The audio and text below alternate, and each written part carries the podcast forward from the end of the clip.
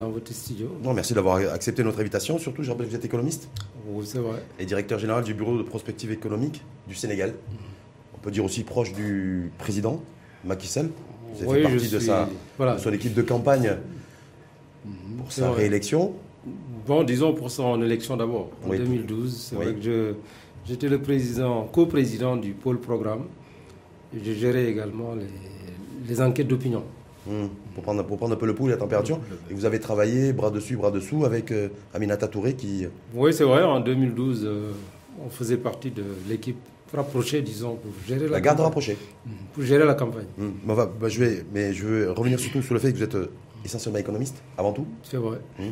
Donc l'économie, simplement, de, avant de parler du Sénégal, le fait que perspective économique mondiale, on pronostique en fait un ralentissement. Certains experts et économistes, économistes à travers le monde pronostiquent ou projettent en tout cas une, crise, une nouvelle crise financière en 2020. Est-ce que, quelle est votre lecture et surtout quelle lecture impact pour le, le continent africain? Bon, je pense que la crise financière est annoncée chaque année et elle n'intervient pas. Euh, moi, je n'y crois pas. Je pense que la, la communauté financière internationale, les États, ont appris de la crise de 2008. Et après cette crise, d'ailleurs, il y a eu pas mal de mesures nouvelles qui ont été prises en termes de régulation. Euh, donc, ensuite, euh, même en termes de- d'anticipation des crises, aujourd'hui, il y a de meilleures connaissances, un meilleur savoir. Donc, je ne crois pas à une nouvelle crise euh, dans les années qui viennent. C'est-à-dire que vous ne croyez pas à des, à des impacts aussi systémiques qu'il y a eu en 2008-2009 et juste Non, je après, crois ou même vous croyez pas simplement qu'aujourd'hui on est en capacité de pouvoir mieux résister euh, à, à ce qui pourrait se produire Vous savez, la crise de 2008, j'ai fait un papier, un, un petit ouvrage là-dessus d'ailleurs, pour voir son impact sur l'Afrique. Euh, il y a eu, disons, différents, différents niveaux. Il y a eu d'abord la crise dans les marchés financiers, notamment dans le marché immobilier, qui s'est transformée en crise financière, qui s'est transformée ensuite en crise économique. Et ensuite, Plus en crise tard, sociale. En, crise sociale. Mm. Euh, et D'ailleurs, dans, dans cet ouvrage, en conclusion, nous avions donné un certain nombre de scénarios euh, dont la réalisation dépendait notamment du système de régulation euh, qui serait mis en place. Et ce système a été mis en place grosso modo. Donc aujourd'hui, je ne crois pas personnellement à, à l'avènement d'une nouvelle crise, euh, en tout cas pour la connaissance qu'on a. Maintenant, s'il y a des éléments qui ne sont pas connus aujourd'hui, Non, mais on dit que simplement aujourd'hui il y a deux, deux, deux, trois principaux indicateurs des réalités Mhm. économiques mondiales une masse monétaire, une surabondance de, de, de liquidités, de surliquidités sur les, sur les marchés, des États aujourd'hui, des pays qui malheureusement, ce n'est pas, le cas de- pas le cas du Maroc et, et du Sénégal, mais en tout cas les grandes puissances économiques mondiales essentiellement empruntent à des taux négatifs. Mhm. Donc on dit que ça aussi, c'est pas tenable comme, comme situation. Oui, mais bon, ça va évoluer. Je pense Et- que c'est une période qui, qui est là, on a touché le fond, donc ça ne peut que remonter. Le deuxième élément, c'est que la crise financière qui s'est abattue sur le monde en 2008, son impact sur l'Afrique a été mitigé. Disons que la plupart des pays africains n'ont pas souffert de la crise financière. Euh, C'est parce que d'abord, le marché financier n'est pas très profond en, Afrique. Donc, euh, C'est-à-dire que, les, c'est-à-dire que les marchés financiers africains ne sont pas suffisamment voilà, connectés ils sont aux pas- marchés ils sont pas financiers beaucoup mondiaux. connectés aux marchés financiers mondiaux. Donc, l'Afrique a pu, grosso modo, tirer son, son impact du jeu, euh, son, son- disons, ça, ça a pu sortir de la crise sans beaucoup de frais. Ça n'a pas été le cas de certains pays, notamment les pays pétroliers, parce que après la crise, il y a eu une baisse du cours du pétrole, parce que la demande mondiale était faible. Et donc, les pays qui étaient des, des- des pays de ressources, notamment le Nigeria, l'Angola, l'Afrique du Sud, c'est les, géants africains en même temps, plus l'Algérie. C'est les géants africains en termes de, de- de ressources. Ces pays-là ont, connu des des ressources récessions Pétrole et gaz. des sources pétrolières et gazières. Mais dans l'ensemble, l'Afrique euh, a pu maintenir des taux de croissance relativement élevés. Il y a eu un petit décrochage, mais dans l'ensemble, certains pays ont même pu accélérer. Euh, La Côte d'Ivoire a pu faire 7% entre 2012 et 2017-2018. Donc ça veut dire qu'elle n'a pas été du tout impactée par cette crise financière. Donc demain, même s'il y avait une nouvelle crise, dont je ne, moi, dont Donc je vous ne doutez en tout cas, vous, l'avènement, vous y croyez pas euh, pour moi, l'impact sur l'Afrique devrait être modéré. Donc pas de crise, ou même s'il y a crise, en tout cas impact modéré sur le continent africain. Mais l'autre souci majeur de toute façon, et le véritable enjeu aussi pour l'ensemble des pays du continent, c'est de réussir le décollage économique. Parce qu'on a du mal tous les pays aujourd'hui, en tout cas ces derniers, ces derniers mois, ces dernières années, se sont dotés de plans de développement d'émergence, y compris d'ailleurs et notamment le Sénégal. Mhm.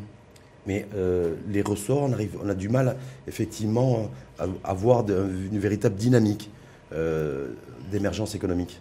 Pourquoi oui, selon vous? Pour moi, ça va venir. Aujourd'hui, euh, effectivement, les pays vont fêter l'année prochaine, pour la plupart, 60 ans d'indépendance. 60 ans, quand même, ça dépasse quand même l'âge de la maturité. Donc il est temps que l'Afrique décolle. Je pense que l'heure est venue pour l'Afrique de décoller. Euh, on est passé de la désillusion, parce que si vous, si vous observez entre 1960 et 2000, beaucoup de pays ont connu même des croissances par tête négatives. Mhm. Donc leur situation en 2000 était moins bien que leur situation de départ. Euh, mais depuis 2000, il y a euh, un nouveau dynamisme. Aujourd'hui, il y a pas mal de rapports qui disent que le 21e siècle sera africain. Pour l'instant, c'est vrai, il y a... Ce sera celui de l'Afrique, le 21e siècle, pas forcément africain. Oui, ce sera celui de l'Afrique. Voilà, Je suis d'accord avec vous. Mm. Parce que les autres pays vont continuer aussi à, se développer. L'Asie n'a pas encore fini de se transformer. Euh, un pays comme l'Inde va émerger euh, peut-être d'ici 2050 comme la euh, deuxième puissance mondiale, mm. derrière la Chine. Parce que mm. j'anticipe que en 2050. Excusez-moi, juste de manière concrète, pourquoi l'Asie connaît une véritable effervescence, une vraie dynamique mhm. euh, économique de croissance? On dit qu'aujourd'hui, le centre de, gravité de l'économie mondiale, ben, il est en Asie, avec une véritable accélération. D'ailleurs, on voit bien le changement de position également de la première puissance économique mondiale, c'est-à-dire les États-Unis d'Amérique, vers, vers cet espace continental. Mais l'Afrique, on a un peu de. Oui, l'Afrique va venir. Je disais que le tour de l'Afrique va venir. C'est un peu des grappes. Euh, le développement, c'est par des vagues. On a connu la vague européenne, euh, donc du, début du siècle jusqu'au milieu du siècle. Ensuite, même après la guerre, il y a eu certains pays qui ont pu accélérer après la crise 29 et, la deuxième guerre. Ensuite, l'heure de l'Asie est venue, euh, disons dans la dernière moitié euh, du 20e, siècle. Aujourd'hui, l'Afrique a, commencé, mais pour moi, l'Afrique n'a pas encore effectué son décollage parce que le taux de croissance moyen demeure autour de 4-5% mhm. pour, pour l'ensemble du continent. Et même pour les pays les plus euh, offensifs, ces pays-là ne dépassent pas très souvent 7-8%. Mhm. Euh, le Sénégal est à 6. Le Sénégal est à 6. Bon, on a fait 7 euh, l'année précédente. mais pour moi, l'Afrique, ce n'est pas des taux de 6-7% qui permettent à l'Afrique de décoller. Il faut que l'Afrique connaisse un peu la trajectoire de la Chine c'est un taux au minimum de 9 à 10% c'est ça qui permet. Ça, c'est ce que faisait la Chine il y a 10 ans. Hein. Voilà, c'est avec le. Surtout avec un taux de croissance démographique plus faible. Oui, la Chine, c'est 1,5 milliard d'individus. Voilà, mais avec un taux de croissance démographique nul. Oui. Euh, avec l'Afrique, vous avez encore un taux de croissance démographique de 2,5 à 3, voire 3,5% dans certains pays. C'est un avantage ou un inconvénient Ce n'est ni un avantage ni un inconvénient, mais si vous ne créez pas d'emplois si vous n'avez pas une croissance forte, ce sera un inconvénient. Donc pour que l'Afrique puisse doubler son revenu national par tête tous les 10 ans, il faut que l'Afrique croisse de 9 à 10% euh, donc le taux moyen, c'est 9,5%. C'est ça qui permettrait tous les 10 ans et comment, de comment, faire, comment faire pour atteindre cette, euh, ce niveau, ce niveau de, de, croissance? Oui, euh, je vais y arriver. Est-ce que c'est les matières premières dont, dont, disposent différents pays du continent avec une approche pays? Et de, et de transformation Est-ce que c'est là où ça se joue avec une véritable industrialisation Ou est-ce que, voilà, est que ça se joue avec des capitaux étrangers, un savoir-faire industriel aussi euh, venu de l'Occident, combiné avec les, avec les ressources locales Il ne peut pas y avoir d'accélération du développement durable, en tout cas de manière durable, parce que si vous découvrez par exemple le pétrole, la Guinée équatoriale en 1998, si vous, si vous regardez la trajectoire de la Guinée équatoriale, de 1998 à 2008, le taux de croissance moyen du pays dépassait 20%. Certaines années, la Guinée équatoriale a même fait 30%. Malgré tout, il a suffi qu'il y ait la crise financière, la baisse du prix du pétrole pour que le pays entre en récession. Et depuis lors, il a, ce pays a, de la peine à redémarrer. Ça veut dire que si vous avez une croissance rapide mais non accompagnée de diversification, cette croissance ne sera pas durable. Donc pour que l'Afrique puisse avoir une croissance durable qui lui permettent de décoller et de rejoindre le, temps des, rang des pays émergents et émergés, j'en parlerai tout à l'heure, il faut que l'Afrique accompagne l'accélération de la croissance par la diversification, par la transformation structurelle. Et ensuite, que l'Afrique s'insère mieux dans l'économie mondiale avec des produits transformés, euh, en remontant la chaîne de valeur, en exploitant aussi les chaînes de valeur régionales. Parce qu'aujourd'hui, il y a, euh, pour moi, en tout cas pour les produits manufacturiers, c'est au niveau régional que les exportations peuvent se développer davantage. Parce que la compétition est très vive sur le marché international. C'est-à-dire que euh, rêver, est-ce que c'est une utopie de penser qu'un jour, euh, ben, un pays, ou des pays en tout cas du, continent africain, soient en capacité d'avoir une offre exportable concurrentielle sur les marchés internationaux Oui, je pense que, d'ici. Est-ce qu'il faut d'abord se cantonner à au champ régional, c'est-à-dire en termes d'espace, ou est-ce qu'il est, est faut nécessairement aussi se regrouper, regrouper les forces vives Moi, je pense qu'il faut les construire des offres exportables, il faut les deux. Un pays comme le Maroc aujourd'hui a les deux segments. Ils ont ce qu'on appelle les métiers mondiaux. Donc le Maroc arrive à exporter des produits de moyenne technologie au niveau mondial et donc servir l'Asie, l'Amérique, l'Europe. Ça veut dire que c'est possible. L'Afrique du Sud le, fait, l'Égypte le fait, etc. Euh, mais pour un pays, disons, normal, qui, commence son développement... Comme le Sénégal Comme le Sénégal. Le Sénégal, peut-être dans certaines niches, demain, il pourra euh, notamment exporter des services de, de, haute valeur ajoutée.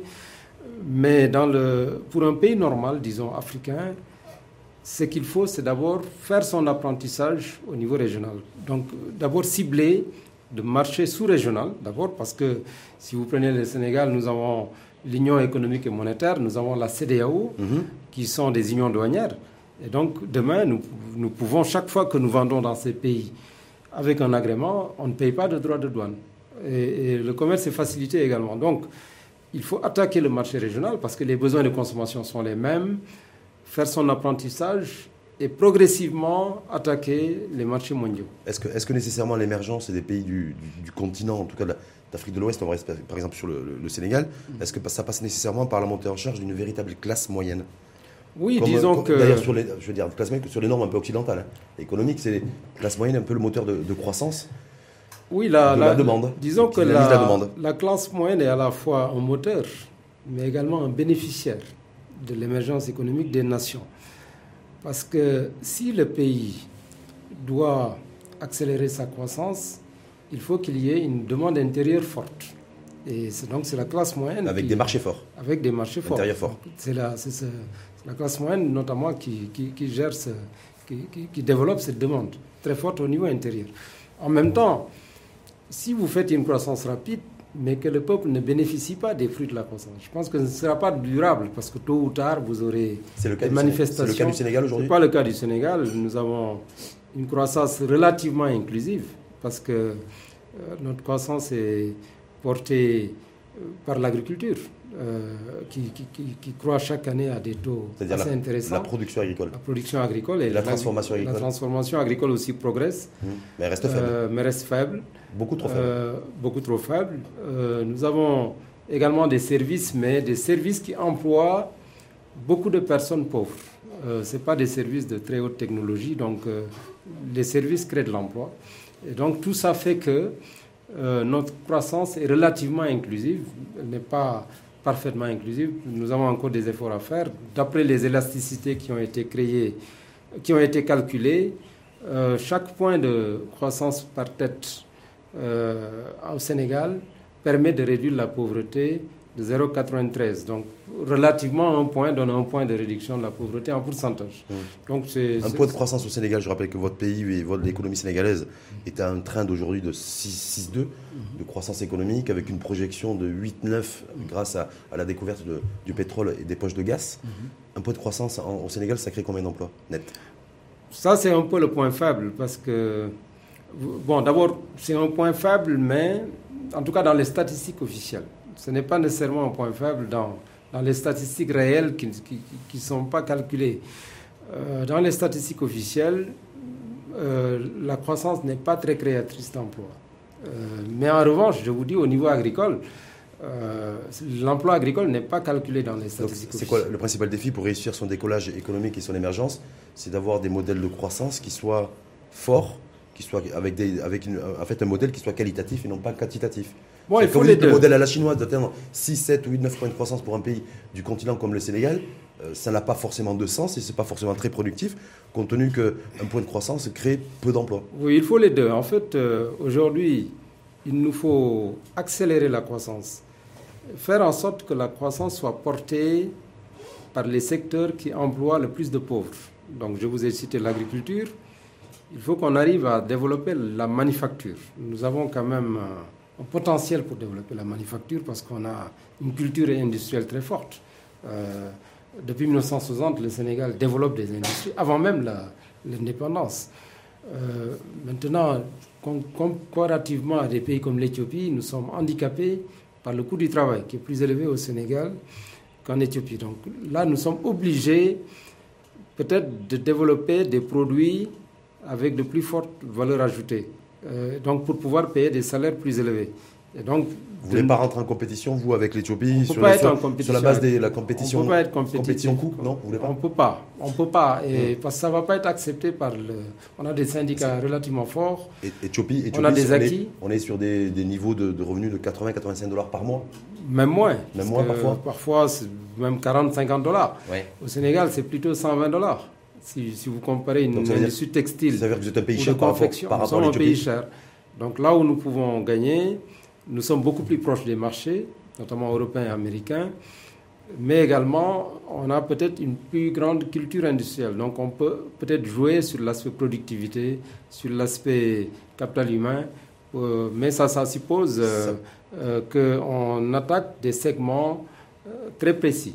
Euh, notamment dans la confection ou, dans des industries, en tout cas, avec des technologies si vous voulez, Si vous voulez attirer aussi des, gros capitaux, même si je sais que la Chine est présente chez vous, mhm. est très présente d'ailleurs, mhm. ils ont fait même, ils ont même, même, y compris dans le domaine culturel d'ailleurs, parce que je vois que ceux qui ont financé ce fameux musée à, Dakar. Un, très beau bijou, oui. Mhm. Mais euh, très beau bijou, mais Aujourd'hui, l'Éthiopie, parce que vous faisiez référence à l'Éthiopie, c'est le pays de référence, en tout cas africain, qui attire le plus de capitaux et d'investissements chinois. C'est vrai. Y compris dans oui, parce que les salaires sont très faibles, les installations sont très fortes. Vous avez. Euh, c'est pourquoi tout à l'heure je parlais de grappe. Aujourd'hui, le coût salarial est devenu très élevé en Chine. Donc la Chine, pour survivre, ces industries sont obligées de délocaliser. Mhm. Maintenant, pour délocaliser, ce n'est pas pour aller dans un pays où c'est les mêmes salaires. Donc ils essayent d'aller dans les pays qui offrent les salaires les plus bas. Euh, mais également où les installations sont les plus fortes. C'est vrai que ce n'est pas suffisant parce qu'il faut aussi la productivité. Sinon, même si on vous met 1000 incitations, vous n'allez pas ce qui est important, c'est ce avoir des résultats à la fin.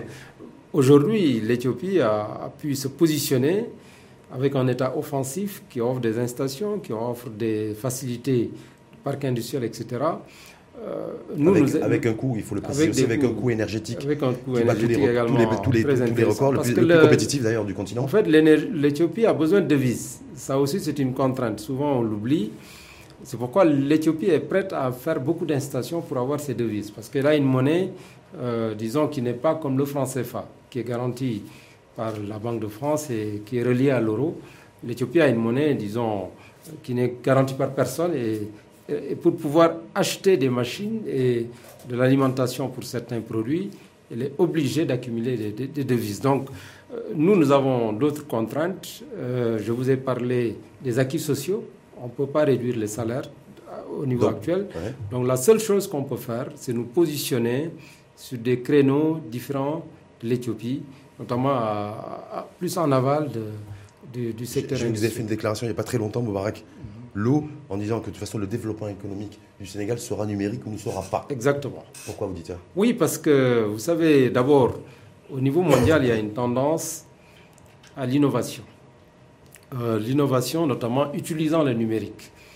Donc, si vous voulez accélérer votre développement et vous positionner parmi les meilleurs, il faut commencer dès maintenant à préparer votre population préparer aussi votre tissu industriel, préparer votre administration. Ça, c'est un travail faire. C'est-à-dire avec un investissement dans les infrastructures, dans les infrastructures, la dans 5G, les la, la, fibre optique, c'est tout ça en fait, parce qu'il y a oui, c'est aussi les ordinateurs. Oui. Je veux dire, il n'y a pas que les télécoms, il y a aussi mm. les ordinateurs. Comment faire en sorte que euh, les TIC, technologies de l'information, irrigue le secteur productif? Parce qu'il faut que les entreprises soient des utilisateurs de TIC et pas simplement fonctionnent avec des technologies traditionnelles. Hier, dans, dans le, les, dialogues Policy Center, les, les Atlantic Dialogue, quelqu'un a dit que demain, la manufacture sera en service. Il a anticipé avec l'intelligence artificielle. donc ça va être tertiarisé en fait. Ça va être tertiarisé parce qu'aujourd'hui, euh, je veux dire, la, les TIC vont irriguer euh, le, système productif. Donc, même les pays pauvres sont interpellés. Il ne s'agit pas de dire que je vais attendre d'atteindre un revenu intermédiaire pour m'intéresser à l'innovation, à la technologie. Je suis obligé de m'y intéresser tout de suite. Exactement. Je suis obligé d'investir également tout de suite.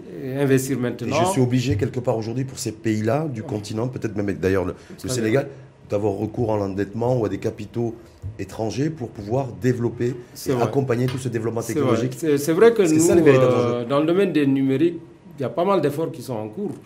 Euh, on a des, des startups très dynamiques que l'État soutient. Euh, on vient de voter, on va voter bientôt une loi sur les startups qui s'appelle la Startup Act, qui va accompagner et définir euh, des incitations pour les startups, mais également nous, nous, sommes en train de monter un parc de technologie numérique mmh. qui permettra d'incuber ces startups. Euh, nous avons également fait beaucoup sur la fibre optique qui est en train de s'installer partout dans le pays. Euh, je pense que bon, il y a la formation aussi. On a beaucoup d'écoles qui forment des jeunes. Donc tout ça euh, pour, fournira des, disons, des résultats pour, mettre le Sénégal sur le train du numérique. Est-ce que quelque part aussi le problème, c'est pas d'être les consommateurs de technologie, sachant que toute cette, toute cette technologie, malheureusement, elle n'est pas sénégalaise, elle n'est pas marocaine, elle n'est pas tunisienne, elle n'est pas algérienne, elle n'est pas égyptienne, elle n'est pas, euh, oui, c'est pourquoi, pas nigérienne, elle n'est pas éthiopienne non plus. Donc euh, c'est pourquoi l'innovation est importante. Tout à l'heure, j'ai commencé en entrant d'ailleurs par les startups. Je n'ai pas commencé par les infrastructures parce que c'est avec les startups que vous allez promouvoir l'innovation au sein du pays. Euh, une innovation pas seulement d'ailleurs au niveau technologique, mais même dans les méthodes de production, dans l'organisation, dans les façons de faire. Euh, il y a même des innovations que vous pouvez tirer du patrimoine historique, euh, notre, immatériel. Donc voilà un peu tout ce... Je suis en train de préparer un papier d'ailleurs que je vais publier. Ça veut dire que pour vous, c'était intéressant, euh, C'est-à-dire que, je, je, le rappelle, le Sénégal qui a découvert du, du pétrole et, du, gaz, c'est ça? Est-ce que vous considérez que l'émergence et le développement économique du Sénégal sur le court et moyen terme dépendra beaucoup plus du gaz et du pétrole, ou plutôt de sa capacité à prendre le, lit et, euh, du, des, nouvelles technologies et du oui, Moi, je ne pense pas que le Sénégal a intérêt à baser son développement sur le pétrole et le gaz. D'abord, c'est des secteurs, sauf si vous remontez, disons, la filière, qui sont peu créateurs d'emplois, parce que c'est la haute technologie. C'est le pétrole offshore. Surtout nous, nous avons du pétrole offshore. Donc c'est plutôt des machines qui vont extraire le pétrole. Maintenant, si on arrive... Des machines qui ne sont pas sénégalaises. Voilà. Donc si maintenant on arrive à développer une industrie autour de, du pétrole et du gaz, donc pour transformer le gaz en, en disons, en gaz liquéfié, Ensuite, pour faire comme l'Arabie saoudite a réussi à le faire, des produits dérivés, là, ce sera, disons, un avantage. Mais je ne sais pas si le Sénégal voudra, euh, en tout cas, développer une stratégie de cette nature euh, pour, pour, aller très loin sur la transformation. Maintenant, il y a un souci aujourd'hui de développer le contenu local. Le pays va veiller à ce que l'économie bénéficie pleinement, disons, des retombées du pétrole. Mais pour un pays euh, encore rural, parce que n'oubliez pas que euh, plus de la moitié de la, population du Sénégal est encore au niveau, rural, euh, plus de 60% de la population vit de l'agriculture. donc aujourd'hui, le futur du Sénégal, c'est encore et toujours accélérer le développement et la transformation de l'agriculture. C'est un défi en même temps, parce qu'il y a ce qu'on appelle le Dutch disease, la maladie hollandaise. Donc le risque étant, euh, non seulement il y a l'impact, euh, disons, de l'exploitation du pétrole qui peut avoir un impact sur la pêche, parce que la pêche est un, un peu rural. On, classe la pêche souvent dans le secteur rural. Euh, ça peut poser des questions environnementales, donc le, pays y réfléchit, mais ça peut aussi, même sur les terres agricoles qui sont, qui sont proches de, des mers, ça peut être également un défi. Ça peut aussi réduire l'intérêt que l'État pourrait avoir pour le secteur agricole. Donc tout ça, c'est des, des, problèmes sur lesquels le pays discute. Mais nous devons continuer, et nous allons le faire, à mettre le focus sur le développement rural, mais diversifier également pour promouvoir l'industrialisation et utiliser notamment les ressources du pétrole pour financer l'industrialisation du pays. Il y a certains pays qui ont réussi à le faire, notamment avec des fonds souverains. C'est quoi la stratégie vision euh, vision action du, euh, du, président Macky Sall, en tout cas du, Sénégal en, l'occurrence, vis-à-vis du monde, monde, rural, pour dynamiser le monde rural? C'est, Est-ce que c'est des investissements dans le monde rural, c'est-à-dire fixer les populations là où elles sont, ou c'est développer les, essentiellement les, métropoles aussi, pour pouvoir donc appeler le main-d'œuvre et faire en sorte que le monde rural aussi le, y favoriser aussi l'exode Bon, il y a les deux. Disons, la deuxième dynamique, c'est plutôt les populations qui sont motrices. Les populations n'attendent pas l'autorisation de l'État pour migrer. Hmm. Euh, disons que il n'y a pas besoin de visa en plus. Il n'y a pas besoin de visa. Bah Dans le temps, ça existait. Dans le temps, pour quitter une région à une autre, il fallait voir le bureau du travail qui va vous mettre un tampon. Aujourd'hui, c'est la libre circulation à l'intérieur du pays. Et demain, ça va être la libre circulation. C'est déjà le cas d'ailleurs dans la CDAO. Sénégalais peut aller s'installer en Côte d'Ivoire ou au Nigeria. Et s'il trouve du travail, on lui, on lui donne euh, un papier. Il n'a pas besoin d'autorisation également. Donc, euh, cette deuxième dynamique est portée par les populations. Maintenant, la première dynamique, la politique de l'État, c'est d'abord de, développer l'offre agricole, donc de, donner les capacités aux producteurs, euh, notamment en développant l'irrigation, en développant les pistes rurales, parce que si vous produisez, vous ne pouvez pas sortir le produit, euh, vous ne pouvez pas vendre sur les marchés. Mmh. donc, ce n'est pas viable. Donc aujourd'hui, il y a un programme d'urgence pour le développement communautaire qui s'appelle PUDC, qui est en train de se déployer à travers le pays pour bâtir des pistes rurales, pour amener de l'électricité à travers le solaire, pour euh, appuyer les chaînes agricoles au niveau rural. Donc tout cela, euh, si vous y ajoutez les recherches qui sont faites sur les semences pour améliorer la productivité et le rendement, euh, il y a ensuite des, des, modules de formation des paysans. Donc c'est tout ça tout ce développement qui permettra de, de, donner, disons, un avenir radieux hum. à l'agriculture et aux activités rurales en général. Avant dernière petite question, euh, Maraclo, est-ce que tout ce développement du secteur agricole et de transformation que vous évoquez, euh, c'est euh, pour, c'est pour l'export ou c'est pour le marché intérieur? Bon, c'est les deux. C'est les deux. En fait, la priorité, c'est quoi? Aujourd'hui, c'est vrai que ça dépend des spéculations. Nous avons des produits qui sont essentiellement consommés sur le marché local euh, et d'autres qui sont exportés parce qu'avec la demande est forte au niveau mondial. Et d'ailleurs, parce que le Sénégal a une vocation horticole terrible. Euh, je veux dire, nous sommes proches des marchés. Vous pouvez embarquer le produit à, la veille, la nuit à Dakar, et en 5 heures, vous touchez les grands marchés comme Rangis. Euh, ça, c'est pour nos produits de la pêche, mais aussi c'est pour le frais. Et si je veux, si je veux transférer, de la, si je veux transférer de la mangue ou de la banane du Sénégal, de Dakar à Casablanca, il faut trois jours. Ça, c'est pourquoi il nous faut une ah, route. c'est quand, même intéressant. Ça. Il nous faut une route. De Dakar à euh, Rungis, c'est en 5 heures. Et si vous voulez exporter, vous, n'importe quel produit euh, agricole, fruits et légumes, il nous faut un pays du il continent, nous faut une autoroute qui partirait de Tanger à Lagos. Mmh. Mmh. Ça, c'est un grand projet. Mmh qu'il faut, qu'il faut réussir. Euh, parce que les, les, différents pays sont en train de faire de bonnes routes à l'intérieur de leur pays. Donc il faut que les pays continuent. Le, Sénégal aujourd'hui, si vous quittez Dakar jusqu'à la frontière mauritanienne, vous allez avoir des, des, des, routes de classe internationale. La Mauritanie est en train de faire la même chose. Maintenant, il y a le pont entre le Sénégal et la Mauritanie qu'il faut faire rapidement. Euh, on a le pont entre le Sénégal et la Gambie. Mon espoir, c'est que dans les trois prochaines années, que les deux chefs d'État acceptent de, de, mettre en place ce pont. Ça, c'est un message fort hum. et le, je lance ici. Accepter le, co et le cofinance. Euh, le cofinance. Ensuite, le Maroc. Avec, avec, je crois, les Chinois qui sont intéressés dans voilà, le Le Maroc est aussi en train d'améliorer ses routes vers le sud.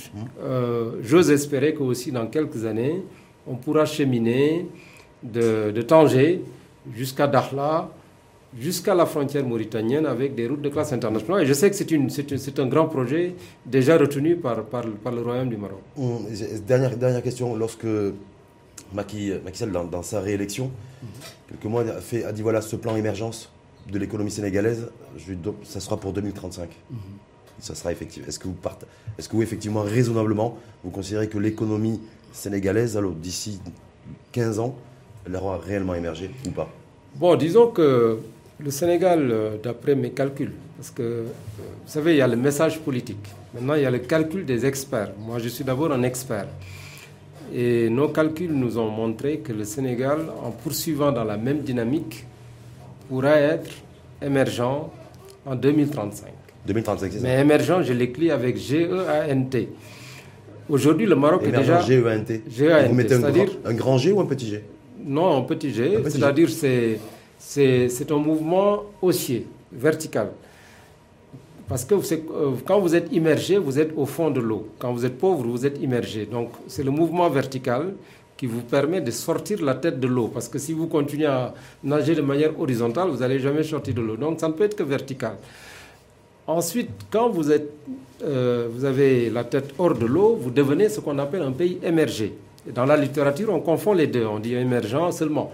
Il y a les émergents et les émergés. Le Maroc est un pays émergent aujourd'hui, avec l'Afrique du Sud et, l'Égypte. Euh, en Afrique, c'est les, trois pays émergents, et la Tunisie suit, et l'île Maurice. Euh, maintenant, nous, d'ici 2035, nous pouvons être émergents, donc le niveau actuel du Maroc. Ensuite, on va avoir comme ambition en 2045, 2040, de devenir ce qu'on, 2050, euh, de devenir ce qu'on appelle un pays émergé. Mmh.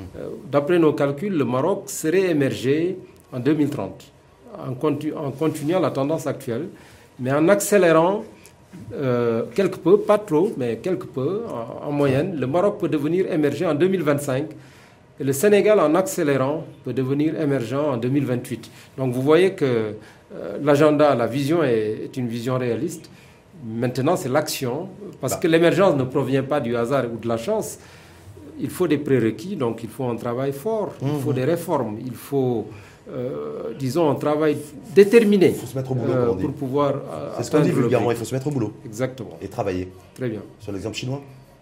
Bon, c'est l'exemple chinois parce que, vous savez, la Chine s'est développée avec le travail dur, avec l'épargne, avec la, productivité, avec l'amélioration de la qualité du capital humain.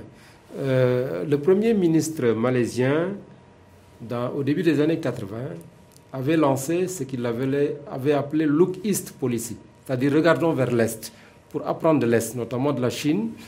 De la même manière, aujourd'hui, les pays africains qui souhaitent atteindre le rang des pays émergents ou émergés doivent regarder vers l'Est. Aujourd'hui, les belles leçons, c'est en Asie qu'il faut les trouver. Maintenant, il y a, les autres sous-continents mm-hmm. où il y a toujours des leçons. Par exemple, sur l'Irlande, nous pouvons apprendre le développement du numérique.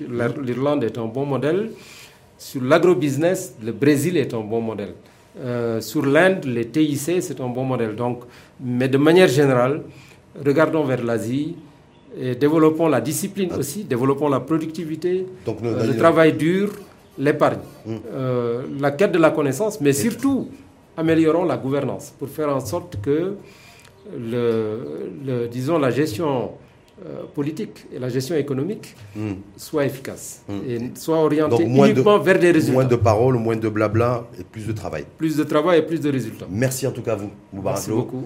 économiste, je le rappelle, directeur général de la prospective économique au Sénégal.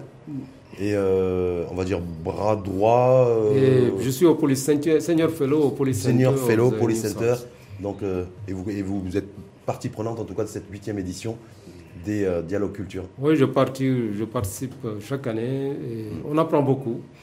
Et merci aussi au matin pour couvrir cet événement et pour euh, le travail remarquable que vous faites au service du, du Maroc et de l'Afrique et du monde arabe. Merci en tout cas à vous et je vous souhaite une belle journée. Merci beaucoup.